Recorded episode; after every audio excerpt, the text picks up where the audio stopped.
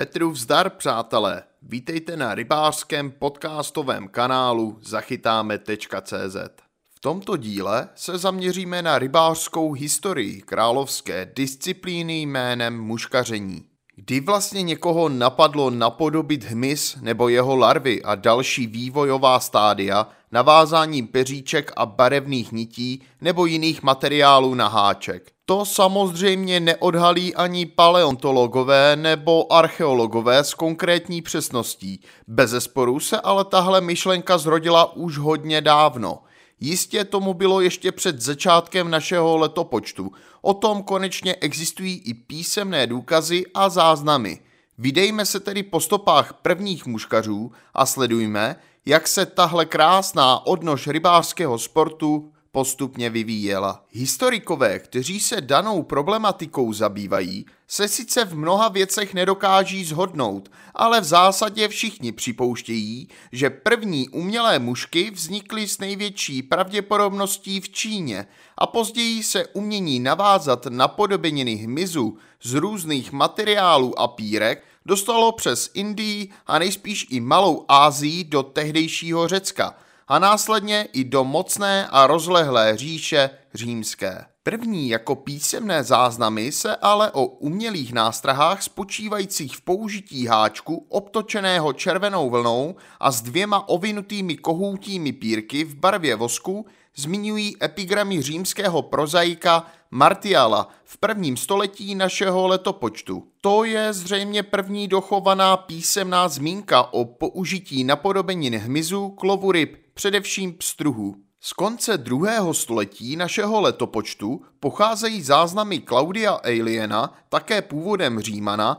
jenž popisuje rybaření pomocí umělých mušek na makedonských tocích. Zmíněno je i použití rybářského prutu s uváděnou délkou okolo 5 až 6 metrů a nahazování i vedení nástrah tak, aby rybu svým dopadem do vody nebo následným pohybem vydráždili k záběru. Navijáky a očka na prutu v té době samozřejmě neexistovaly. Délka prutu tudíž musela umožnit dostatečně daleký nához. Kromě této techniky Alienus zmiňuje i lov na umělé mušky technikou vláčení nástrah za lodí. Uváděno je i použití mušek, které se blížily konkrétním předlohám z živočišné říše i použití vzorů, které hmyz připomínali jen zhruba a z každého typu přebírali určité prvky. Takže první realistické a fantastické mušky se zrodily už hodně dávno.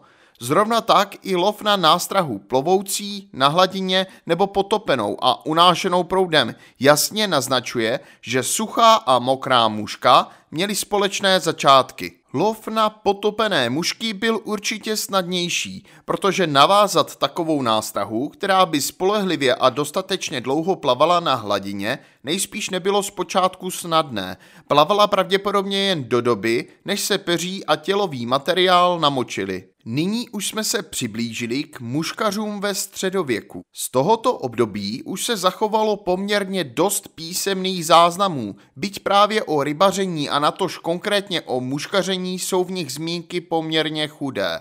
Zajímavá je například zaznamenaná balada potulného zpěváka neboli Minnesengra Wolframa z Eschenbachu, jenž romantickým dámám a pánům krom jiného dokázal zpívat o tom, jak probíhá lov na Feder Angel – překladu tedy na udičku s peříčkem. Jeho postava jménem Shiona Tulander v baladě idylicky na boso brodí tokem podhorské říčky a šálí ryby kouzlem umělé mušky. V jiném díle, které se také zachovalo i ve psané podobě, popisuje použití stejné techniky na ulovení lipanů, tehdy však považovaných za běžnou konzumní rybu. Ze začátku 15. století pochází kniha, uchovaná v bavorském opatství Tegernce, ve které jsou již popisovány velmi detailně různé druhy umělých mušek, U níž je navíc dokonce uváděno, jaký druh hmyzu napodobují a pro lov kterého druhu ryb jsou vhodné. V popisu více než 50 umělých mušek lze kromě podrobného popisu vhodných materiálů a postupu vázání najít i rozdělení na mušky realistické a volně vymyšlené, dnes označované jako takzvané fantastické. Jsou to mušky na lov pstruhů, lipanů, lososů, štik, kaprů a dokonce jsou tu uvedeny vzory, které jsou určeny pro lov mníků. Právě s těmi mníky mi to přijde, že mnich připisující kaligrafickým písmem knihu možná trochu popustil úzdu fantazii a vyjmenoval i svou oblíbenou rybu z jídelníčku, nebo si trochu přihnul mešního vína. Jinak se ale jedná o velmi seriózní a na svou dobu mimořádně zajímavé pojednání. Teď už ale k prutům a návazcům.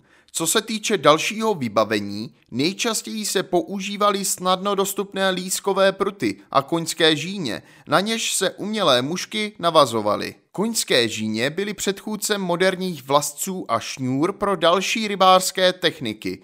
Jejich pevnost byla v uzlu u starších žíní značně nižší a po opakovaném namočení ztráceli právě v uzlech pevnost. Takže muškaři a vlastně všichni rybáři museli být dostatečně trpěliví, pokud nechtěli nakonec o svůj úlovek přijít. A čas navijáků, ten měl také teprve přijít, stejně jako pohodlné brodící holinky a další součásti rybářské výbavy. Určitě bych měl také zmínit to, že Anglie byla jako kolébka moderního muškaření. O rozvoj muškaření a velkou oblibu tohoto způsobu rybaření jako sportu se bezesporu zasloužili již koncem 15. století v první řadě angličané. Muškaření se stalo hlavně zálibou vyšších společenských tříd a jednou z přelomových zmínek jsou určitě texty abatyše Juliany Bernerové, která byla představenou kláštera v St. Mary's of Wells. V roce 1496 vyšla s použitím jejího rukopisu s názvem The Treatise of Fishing with an Angle nakonec kniha The Book of a Saint Albans. Název je uveden v původní staroanglické podobě. Překlad by mohl znít pojednání o lovu ryb na udici. Zde jsou uvedeny postupy pro zhotovení umělých mušek a dokonce jsou zde výjmenovány doporučené vzory pro období od jara do konce léta, konkrétně od března do srpna. Mnohé z uváděných vzorů odpovídají klasickým muškám, které se používají i dnes. Jednalo se o mušky určené k lovu pstruhů a lipanů. Další důležitou knihou bylo dílo Certain Experiments Concerning Fish and Fruitae od Johna Tavernera, vydaná v roce 1600, také ve Velké Británii. Tato kniha poměrně detailně, jako nejspíš první se zaměřením na muškaření, popisovala vývoj jepic a dalšího hmyzu od nymf až po dospělce a věnovala se složení potravy ryb, především pstruhů. K rozšíření znalostí dále přispívali i další autoři. Kromě Britů to byli i další Evropané, například přírodovědec Konrad Gessner ze Švýcarska, který se v díle o rybách a vodních živočiších věnuje i metodám a technikám jejich lovu.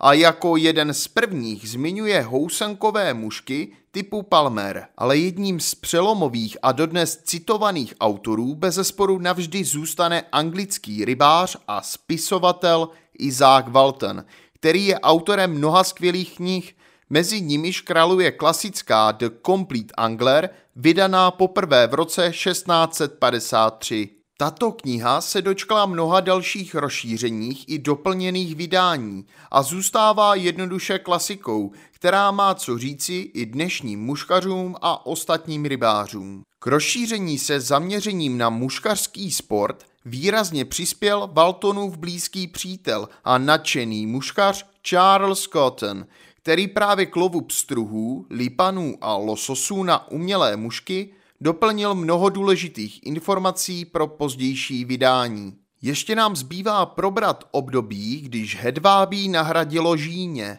Koncem 18. století a na začátku 19. století došlo v rybářském sportu k jednomu velkému zlomu. Do té doby používané koňské žíně byly nahrazeny mnohem pevnějším a odolnějším materiálem. Tím byla vlákna bource morušového, která navíc dosahovala značné délky a stala se skutečnou senzací. Navíc už se začaly používat první jednoduché navijáky, umožňující lov na větší vzdálenost. Nebyly sice opatřeny zpočátku žádnými brzdami nebo řechtačkami, jednalo se o pouhá jednoduchá kolečka s kličkou, ale i to byl velký pokrok. Na prutech přibyla očka a dalo se dohodit mnohem dál. Bylo možné během lovu měnit a kontrolovat délku návazce a postupně přibývala i další vylepšení. Objevily se i první hedvábné šňůry, které změnily způsob nahazování mušek a bylo jen otázkou času, kdy se objeví i ty konicky ujímané. Další novinkou byl svěráček, určený pro upnutí háčku při vázání umělých mušek. Drobnost a samozřejmost, řeknete si možná, ale i takové malé věci posunují vývoj výrazně ku předu. Takže v příštím povídání se podíváme na vývoj muškaření až do současnosti. Jste pro? Pokud vás tento článek zaujal, veškeré další informace, včetně fotografií a videí, najdete na rybářském magazínu www.zachytáme.cz.